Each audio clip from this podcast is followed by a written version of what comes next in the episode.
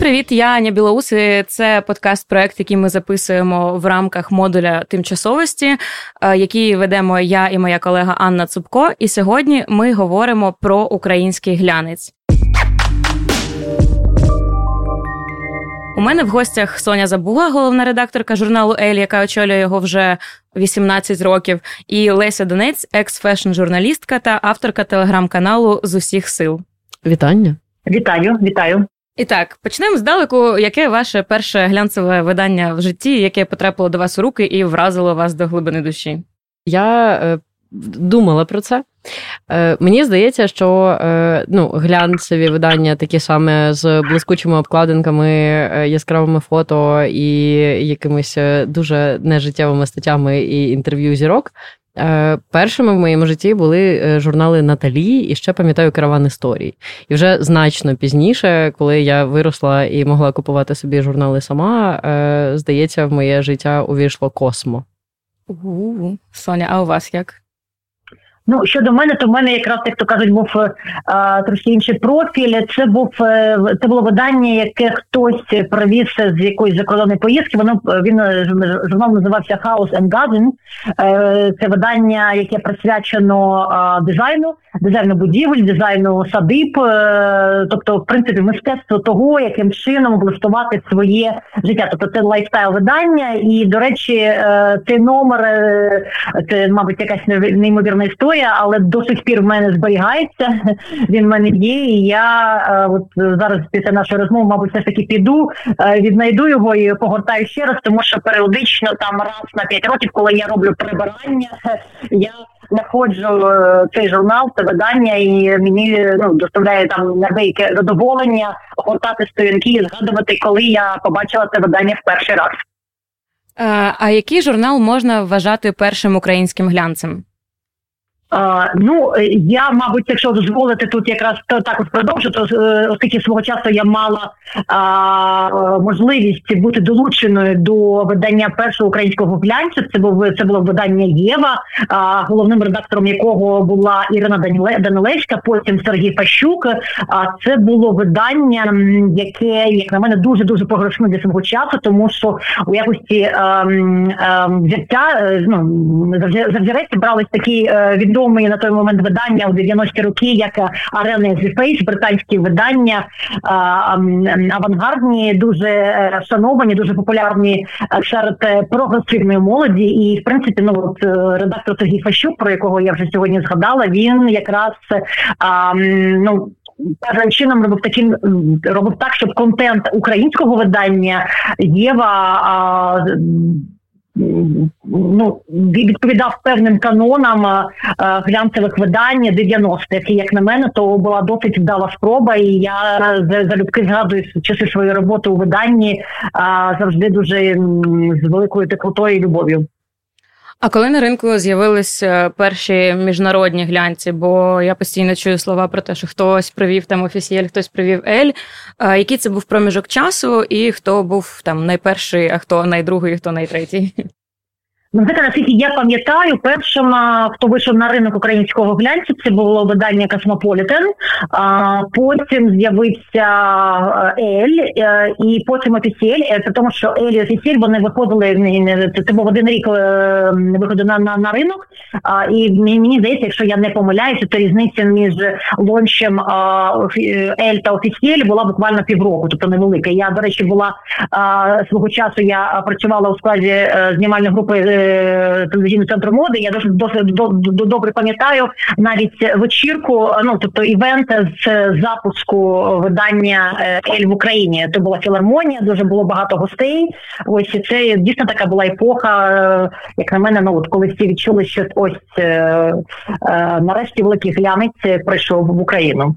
Леся, а ти працювала у друкованих глянцевих виданнях в той період? Ну, можливо, трохи пізніше, я розумію. Можливо, трохи молодше. Е, Я працювала у друкованих виданнях. Це мені здається такий е, супер прекрасний е, епізод життя, тому що потім я перейшла в онлайн, і в онлайні е, треба було писати щось постійно постійно, кожен день і дуже багато. Натомість в Esquire, де я працювала у 2012 і 2013, ну я тоді текстами не займалася взагалі. Я працювала асистенткою редакції, асистенткою стиліста.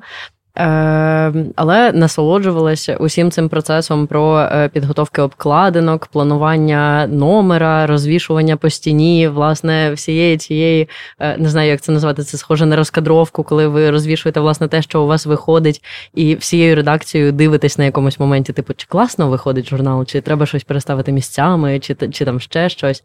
Ем, і Есквер, наскільки я пам'ятаю, був одним з найкльовіших мужських е, чоловічих глянців, е, бо все, що було до того, воно було сконцентровано або на спорті, або на оголених жінках. Е, натомість Esquire був про е, тексти, про героїв сучасності, героїв минулого, героїв стилю. Е, ми завжди знімали, наприклад, для Fashion Story, це обов'язкова велика зйомка, яка завжди є у глянці. Туди ми частіше за все намагались брати реальних людей. Пам'ятаю, що в нас колись була, наприклад, дуже смішна, як на мене, зйомка про синоптиків. Ми ми прям познаходили синоптиків по Україні і одягали їх в красиві речі. В сенсі е, Микола Вересень там був? Ой, це не Микола Вересень. Господи, я їх переплутала. Миколина погода. Миколина погода, або. Як його, е, як його прізвище? Боже, чекайте, а був ще. Е... Микола з погодою. Я сподіваюся, ви теж були у цій зйомці. Відгукніться. Напишіть нам.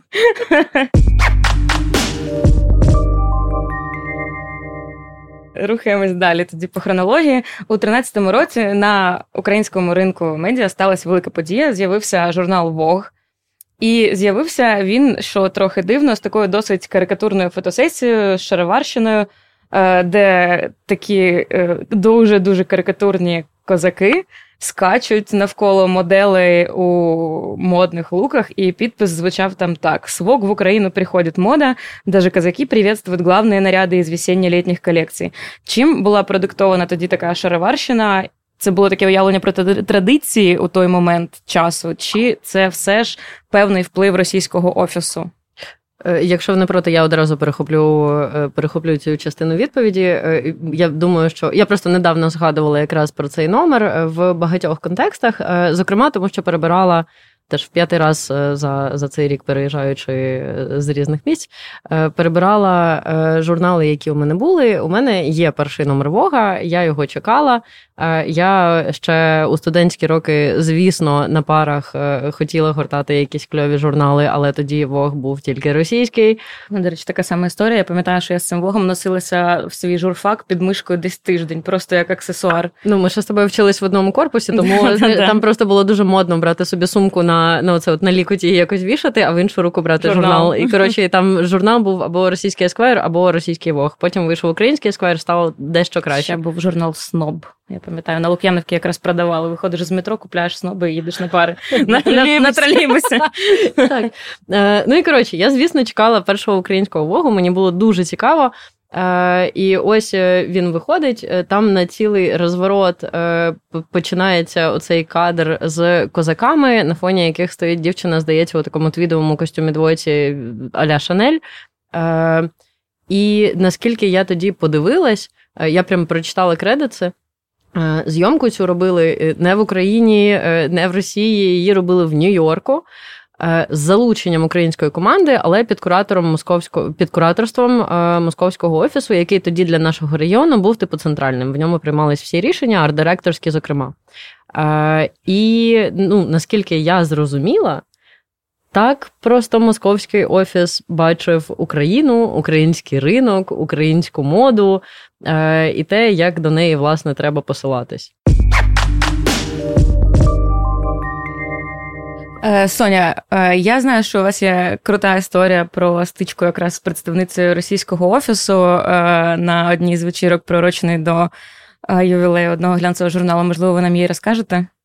Е, ну, це власне не ювілей, бо це був е, лонч е, української українського видання Космополітен. Да, і в принципі я тоді була працювала у складі знімальної групи телевізійного центру моди з пані Андреєвською. Це було це були це ну, там. Я я не пам'ятаю точно рік запуску, там або 2000 або там 2001, або 1999, Я не пам'ятаю точно. Це був це був рік запуску. Ось і да, ліцензія була таким чином складена, що також українська редакція була точки зору контенту абсолютно ну залежно від Ну, тобто він дублювався на 90, мабуть, 5% е, з е, російським виданням, і тільки там невелика частина Ньюзблок, він робився українською редакцією. Ну, в принципі, це була така схема ліцензії, яка була абсолютно такою поширеною досить на початку нульових.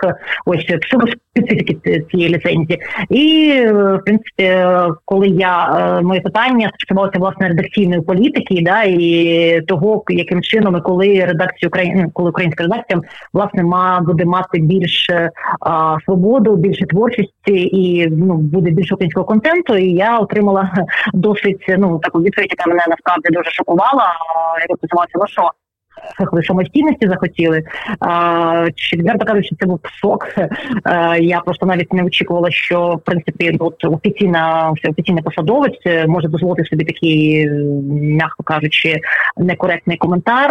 Ось я розумію, що це був івент, це був лонч, це вже була то було пізно ввечері, проте ну в будь-якому випадку ну є якісь межі і в жодному ну, разі не можна ображати людей і там, продукт, який виходить на українському ринку, треба мати повагу до того, яким чином до, до колег. Ось, скажімо так, так це, це така історія, яка сталася свого часу на запуску цього видання. Але вона просто озираючись назад, вона дуже класно показує, яке насправді весь цей час було ставлення до українських представництв з боку Росії. І Ми, звісно, почали це переоцінювати там за останні рік, хтось за останні вісім, але да, така історія. Вона існувала завжди. Чи вирвався врешті український глянець е, з під впливу цих от якихось скрепних е, офісів, коли це сталося, і коли він став самодостатнім і самобутнім, на вашу думку? Ну, Тут я, якщо дозволити, так, так долучуся більш активно, тому що так я ну а, якраз став той період, коли стався цей період переходу да, від е, однієї політики редакційної до зовсім іншої. Я а, працюю от у нашому виданні з 2004 року. Я добре пам'ятаю, як на моїх очах власне відбувався цей перехід. Тобто редакції ставали все більше і більш самостійними, з'явилося більше контенту, і насправді, от е, ну так зараз наразі це здається досить е, дивним. Як це може взагалі таке бути, що редакція може бути не самостійна точки зору контенту, що якась частина може копіюватися, проте е, були часи, коли так було простіше і зручніше робити це таким чином, коли просто копіпаст, е, да, і якась якийсь невеличкий блок який оновлювався. Проте, от я кажу, мені дуже дуже от повезло, тому що я застала період, коли це це, це пішло на зміни, це абсолютно почало виправлятися, і я долучилася до видання якості фешн-директора, і зокрема дуже добре пам'ятаю, як ми сиділи, планували фешн-рубрику, яким чином ми е, планували співпраці з українським тижнем моди, який донедавна ще був, е, скажімо так, не в пріоритеті. І в принципі ми поставили питання, що а чому власне ні? Це, це український дизайнер, це українська мода, яка має певним чином висвітлюватися на сторінках українського видання, і як то кажуть, цей, цей бар'єр був зламаний, і він дав абсолютно початок новій ері взаємовідносин глянцю е, в Україні з українськими з українськими дизайнерами. Ось і е, ця комунікація, вона яка яка тоді от основа якої тоді були закладені, він дав поштовх для якихось набагато більших речей, не тільки з точки зору взагалі української fashion індустрії, а й правилам, за якими вона формувалася з своїм стосунком, своїм відносинам, культурі спілкування. Дизайну та преси fashion медіа це взагалі був такий дуже вагомий крок, дуже класний, дуже крутезний, як на мене. Ось відповідно він він рано чи пізно мав відбутися. Ось наразі, наразі, звісно, сьогодні глянець, який наразі продовжує працювати в Україні. Це є абсолютно самостійний продукт, е, який більше орієнтується ем, на власний пріоритет, на героїв, на свою власну політику, які, яку він сам безпосередньо формує і ні з ким не погоджуючи ці всі ініціативи, які є сьогодні в рамках команди, це це ініціатива, яка є виключно ініціативою команди українського видання і більше нікого. Так, звісно, завжди є місце для синдикації із а, міжнародної е, мережі е, Елі, тому що у нас 46 видань по всьому світу. У нас є е, видання, які роблять крутезні крутезні ексклюзиви з світовими зірками. Звісно, якщо я бачу інтерв'ю з інфлюенсером або з моделями а, там в американському або британському мелі або спів співаками або людьми, ну персонажами, які взагалі сьогодні є дуже слушні наразі на час, це популярні. Звісно, я опублікую цей ексклюзив, я зроблю синдикацію, я зроблю зроблю передрук да, матеріалу, проте проте Вся решта це насправді є виключно український ринок. І до речі, я хочу сказати особливо користуючись нагоду, що останній рік відкрив дуже багато нових облич, проніс змогу багато нових героїв, нових облич, нових людей, про яких хочеться писати, про яких хочеться розповідати на сторінках, комунікувати з аудиторією. Це також ще одна історія, про яку я думаю, що треба вже знімати, мабуть, окрему програму, тому що часи змінилися і змінилися героїв, про яких сьогодні хочеться говорити. Ну, до речі, ще цікаве питання: чи допоміг якось у формуванні цієї такої самоідентичності медійної мовний закон, який в 19-му році зобов'язав всі медіа перейти на українську мову? Бо зараз дивно згадувати, що у нас взагалі-то більшість е, українських видань писали свої матеріали російською до 19-го року, потім потроху почали переходити. Як він почав вступати в дію, чи допомогли чи допоміг цей перехід на українську якось теж у формуванні редакційних політик? Як ви думаєте? Е, звісно, ну насправді щодо нашого видання, то ми е, ввели практику двомовності ще набагато раніше ніж вищомовний закон. Це була абсолютно принципова позиція моя як головного редактора. Для мене головне було, щоб тексти, які е, пишуть автори, були їм для них були нативні, і вони могли вільно спілкуватися тією мовою, якою вони бажають спілкуватися. Головне це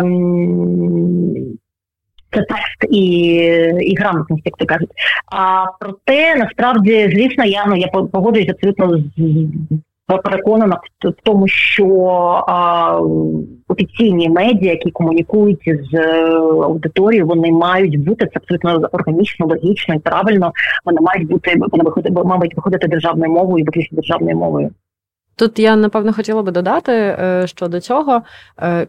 На мою думку, е, так, мовний закон допоміг. Е, він допоміг скоріше добити, тому що було видно, що е, певна частина медіа почала переходити на українську самостійно, добровільно, за власним бажанням, розуміючи, розуміючи сенси, напевно, такого руху. І мовний закон з одного боку допоміг переконати, напевно, тих, хто ще якось е, зважав, чи е, чи це є необхідним кроком чи ні. Тому що просто нагадаю, е, чому у нас е, завжди е, була е, була російськомовна преса.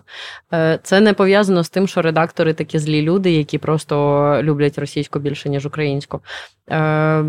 Насправді тут треба розуміти, напевно, е, схему монетизації, за якою побудована медіа.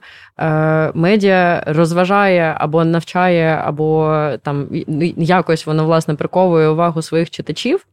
Е, І потім цим читачам показує рекламу. І, власне, е, ця реклама частково допомагає виплачувати зарплату е, редакції. Ну, навіть здебільшого я маю сказати, бо медіа працюють за різними схемами, але зазвичай якраз зарплати твоєї редакції тобі покриває рекламні проекти і так. всі можливі інтеграції. Так І якщо зараз е, у медіа вже почали з'являтися варіанти типу підписок, е, е, закритих клубів, там патреонів і таке інше інше, то раніше все напряму, е, особливо в глянці, залежало від безпосереднього рекламодавця, який часто орієнтувався на люксову аудиторію, яка часто асоціювала себе саме з російськомовним контентом.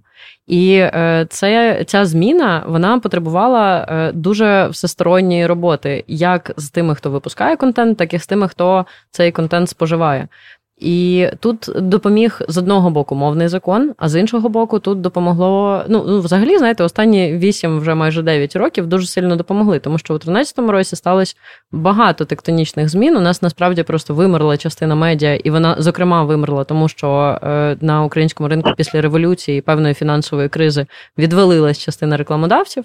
Так, наприклад, е, Esquire е, разом з ще кількома виданнями National Geographic Менсхелсом і домашнім очагом. Е, закрився, тому що наш видавець Санома Медіа тоді просто вирішив виходити з українського ринку, він приносив їм занадто мало грошей. Ось е, так само з нами був фантастичний журнал е, Harper's Bazaar і українська версія Космополітена. Їм пощастило, тому що їх як успішніші продукти перекупило інше видавництво. Mm-hmm. Ось.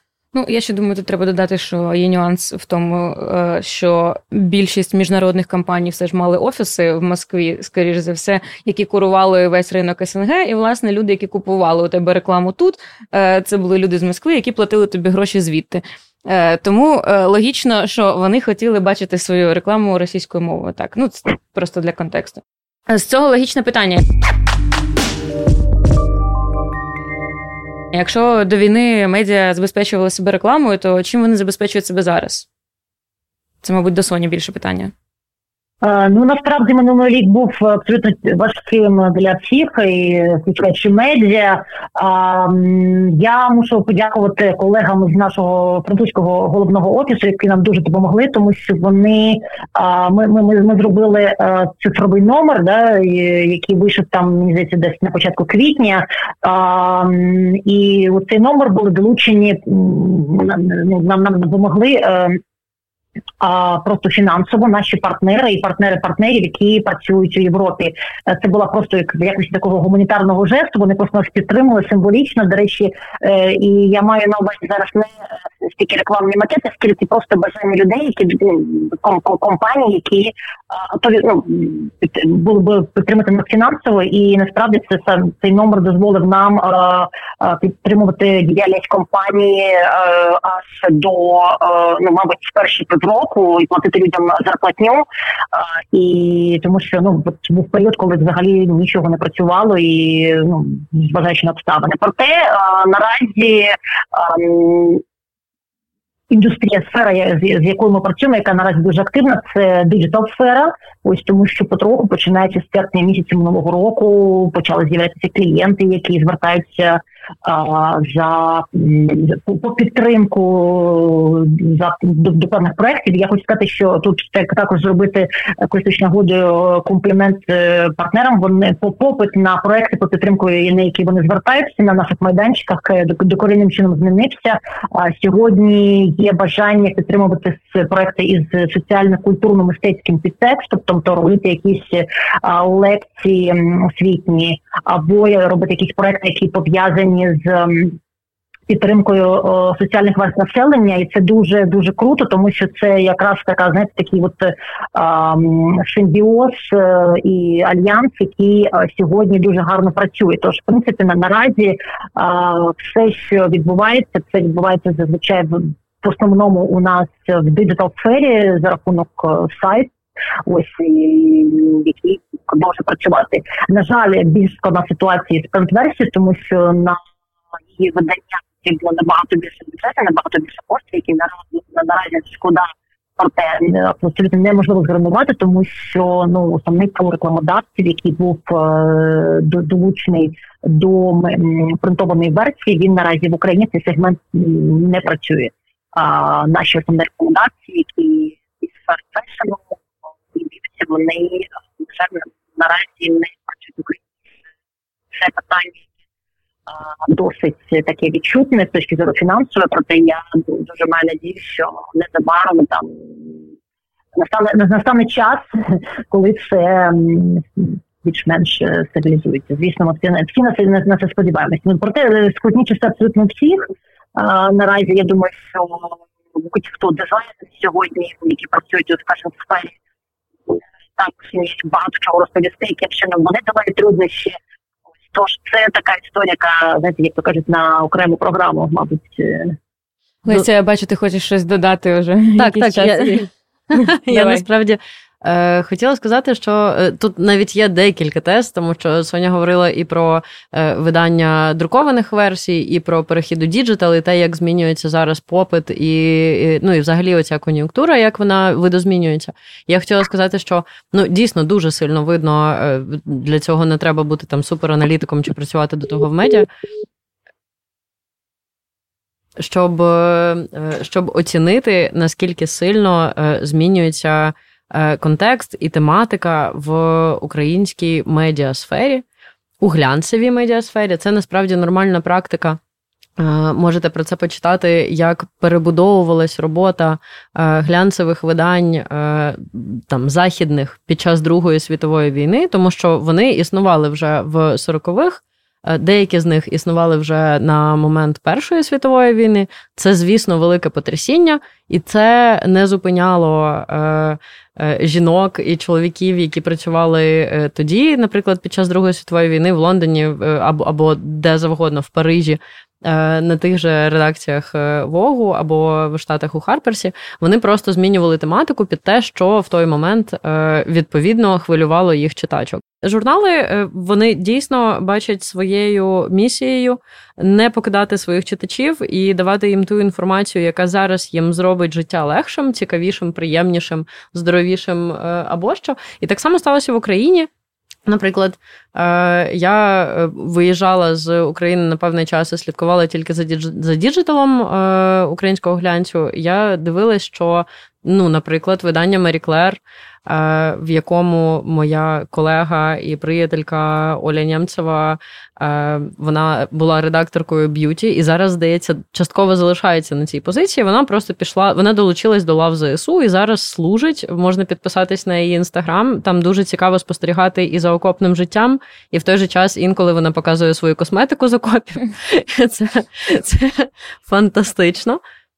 Е, Інший mm-hmm. момент е, це те, що, наприклад, у Ель зараз можна багато і е, багато прочитати матеріалів про український спадок про те, з чого формується наша культура, якою був одяг, яким був одяг, якими були традиції в українців, е, і е, і це класно, тому що про це насправді раніше не дуже багато говорили.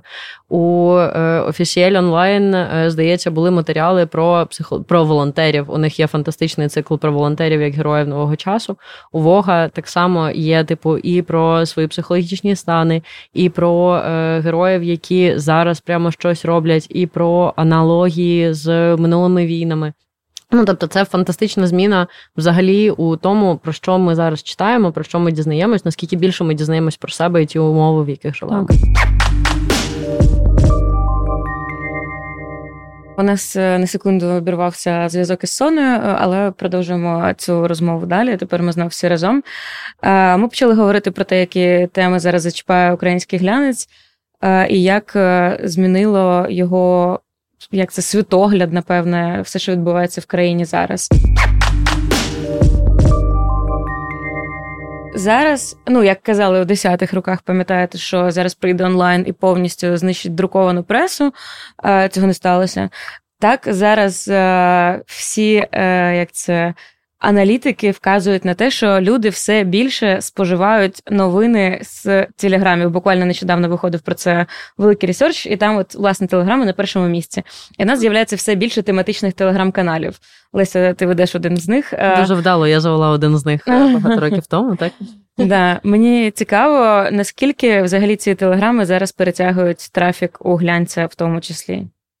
Я, чесно кажучи, я думаю, що Соня розкриє мою думку значно більше, але як ти вже сказала, е, всі пророкували, що е, друковані номери помруть.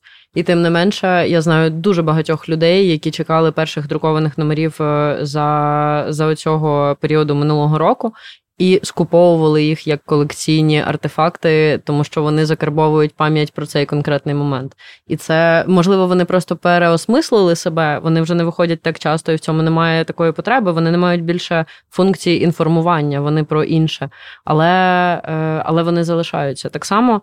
Е, ну, дійсно, я споживаю дуже багато своєї інформації про моду, е, там чиїсь нові думки е, і власні думки теж викладаю у телеграм-каналі. Проте це абсолютно не змінює того, що я підписана, наприклад, на канал LUA. Я теж підписана на канал. Леся, дякую. Дякую, дуже приємно чути. Ну, я, я, якщо я да, готова долучитися, також аби продовжити думку. Да. Мене чути, да, тому що в мене є да, да, так супер. мені дуже незвично давати інтерв'ю онлайн. Я там під час переживаю за якість звуку. А щодо питання, да там хто кого, як то кажуть, переборець, чи чи, чи принт, чи диджитал, чи глянець, це питання ну я особисто для мене, як для головного редактора, вже давно перестало бути незручним, тому що мені абсолютно не принципово. Яка ключова, яка який майданчик буде ключовим у спілкуванні з аудиторією? Неважливо, це принт-версія, чи це диджитал-версія, чи це диджитал-майданчики. Головне це комунікація. Те, в якій формі вони відбуваються, це вже питання абсолютно друго, другорядне, як на мене. А тому саме тому я, от десь, мабуть, вже років ну там сім, да, відверто кажучи, перестала там вимірювати бренд L виключно друкованої версії. Для мене це бренд, який сьогодні має друковану версію, який сьогодні має диджитал майданчик, який сьогодні проводить багато офлайн івентів. Да, ну, принаймні не сьогодні так було до війни, до минулого року, але ми були дуже активні щодо того. Яким чином ми ми, ми завжди знаходили можливість збирати на онлайн форуми своїх читачів? Тож головне це бренд, головне це бажання комунікувати, і головне це бажання аудиторії, власне, приходити на спілкування і відповідати взаємністю своєму виданню. Щодо друкованої версії, я от так Леся казала вже, я е, можу підтвердити, що за минулий рік, коли в нас не було змоги робити друковані версії, ми про те зробили все ж таки друковану версію на кінці року, яка вийшла в грудні. Це був номер абсолютно незвичному форматі. Це був номер присвячений ем, тому, яким штаб минулий рік для українців, викликам, які перед нами постали. Ну це був такий, знаєте, да, дійсно воєнний часопис, який протоколював все те, що відбувається з нами. Він складався з трьох частин. Перша частина, яку ми робили власне, цей хоп іщу, е, до якого було долучені наші міжнародні партнери, які нам допомогли.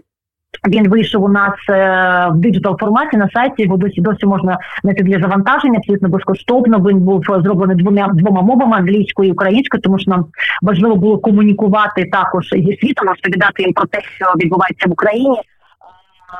Це були е, там було дуже багато інтерв'ю з людьми, які стали стали на той момент були свідками території України, які були або в окупації, або знаходилися в зоні активних бойових дій. І я можу сказати, що це одне один з таких знаєте, емоціонально най, най, най, най, найважчих матеріалів у підготовці для нашої редакції. Ось е, була ще інша частина, і друга частина, яка вийшла влітку, і третя частина, яка робилася вже в листопаді. Тож це дійсно такий був протокольний.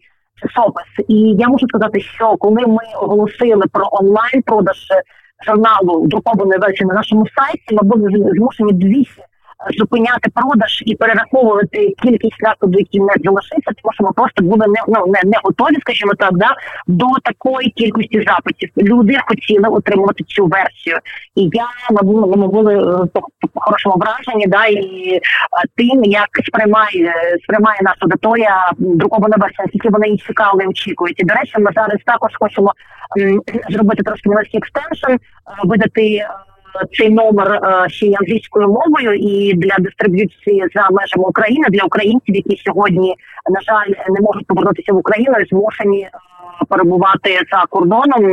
Ось е, проте ми хочемо зробити цей такий знаєте, от номер меседж з одного боку для українців, які сьогодні перебувають за межами України, з іншого боку для іноземців, які хочуть підтримати Україну, яким цікаво бути ну дізнатися про те, як виглядає сьогодні життя українців. Тож я можу сказати, що продовжені версії іноді можуть знаєте, так досить неочікувано можуть справляти фурор.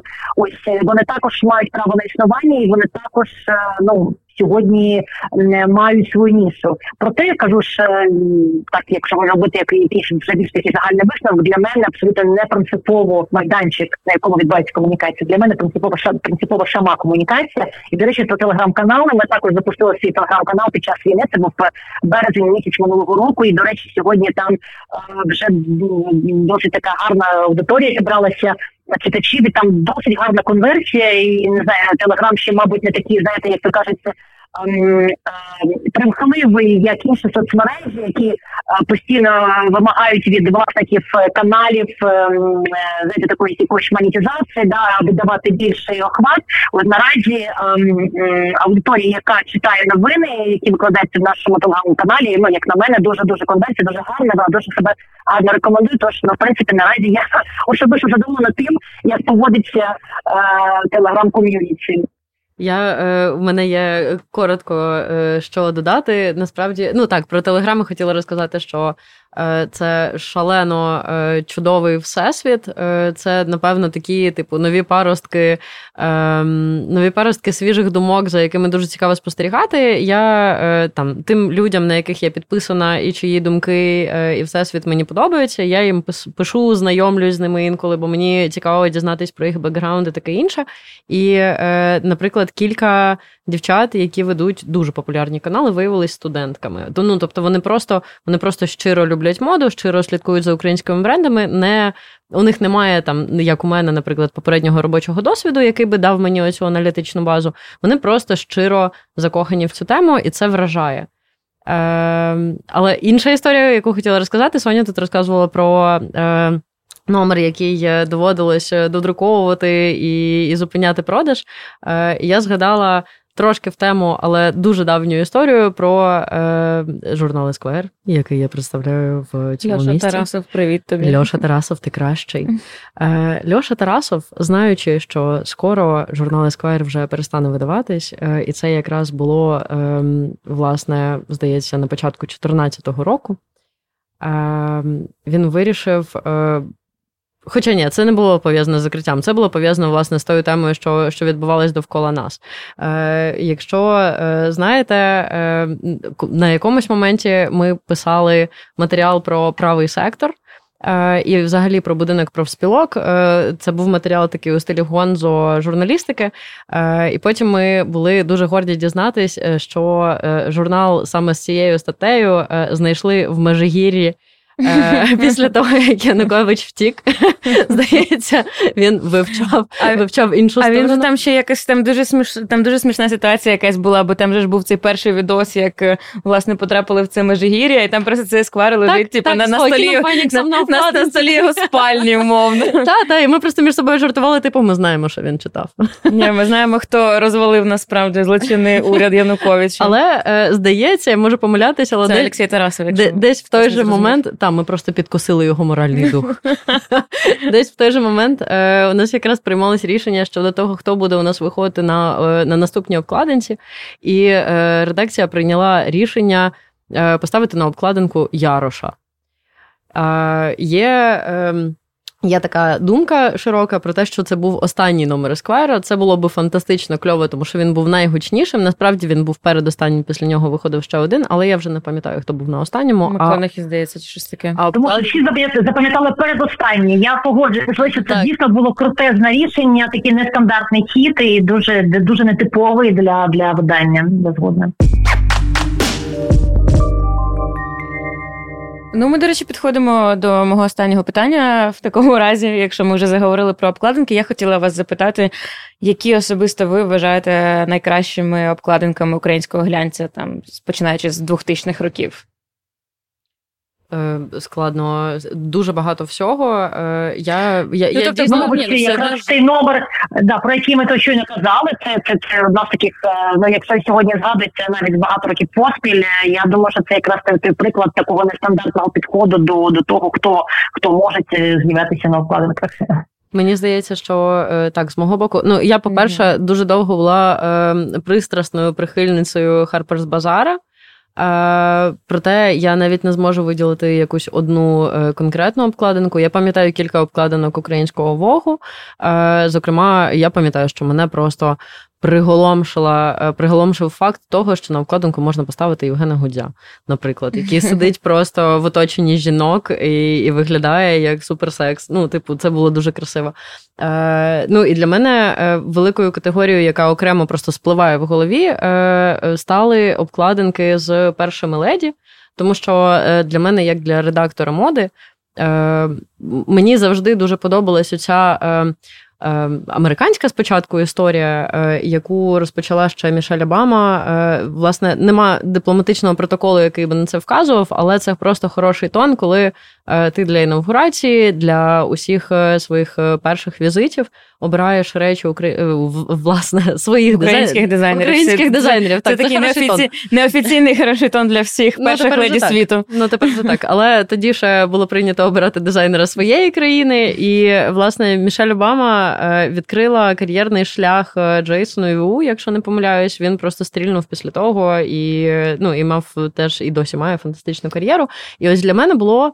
Е, класним, коли українські перші леді почали ставати такими.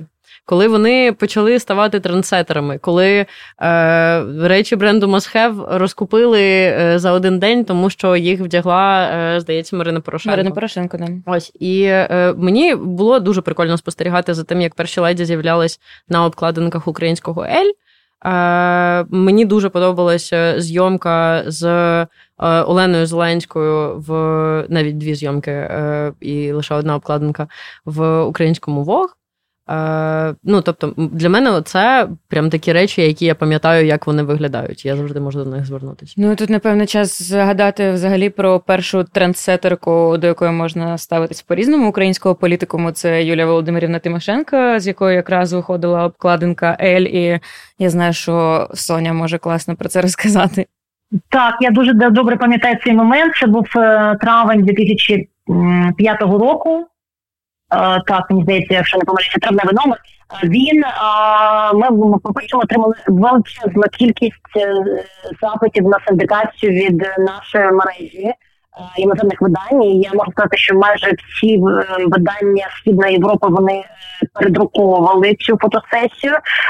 Дуже багато було публікацій там у Франції. Ну, ну я не тому, що також зробили дуже дуже велику синдикацію, зробили американці. Тобто, в принципі, це цей ця вкладка, цей матеріал, це інтерв'ю, ця зйомка, вона взагалі насправді є. Ну і досі не може побити рекорди з щодо кількості синдикацій, які було зроблено з неї. І дійсно насправді це був е, свого часу такий феномен, тому що це була дуже ярка. Така знаєте, особистість, яка викликала дуже багато привертала до себе уваги. По перше, перша жінка прем'єр-міністра, жінка, яка з досить незвичним іміджем, ось які до до, до, до образу якої була прикута увага не тільки е, громадян України, а й в Європі і в Америці, в всьому світі це був в принципі феномен. Так і звісно він ну я дуже ну так можу сказати, що це був один з таких, знаєте. А, Моментів, які да, які ми дуже до, до, до, до, до сьогодні ми можемо згадувати як один з е, самих, мабуть, вдалих прикладів щодо того, як наскільки успішним буде може бути вкладинка і персонаж, який, який представляє.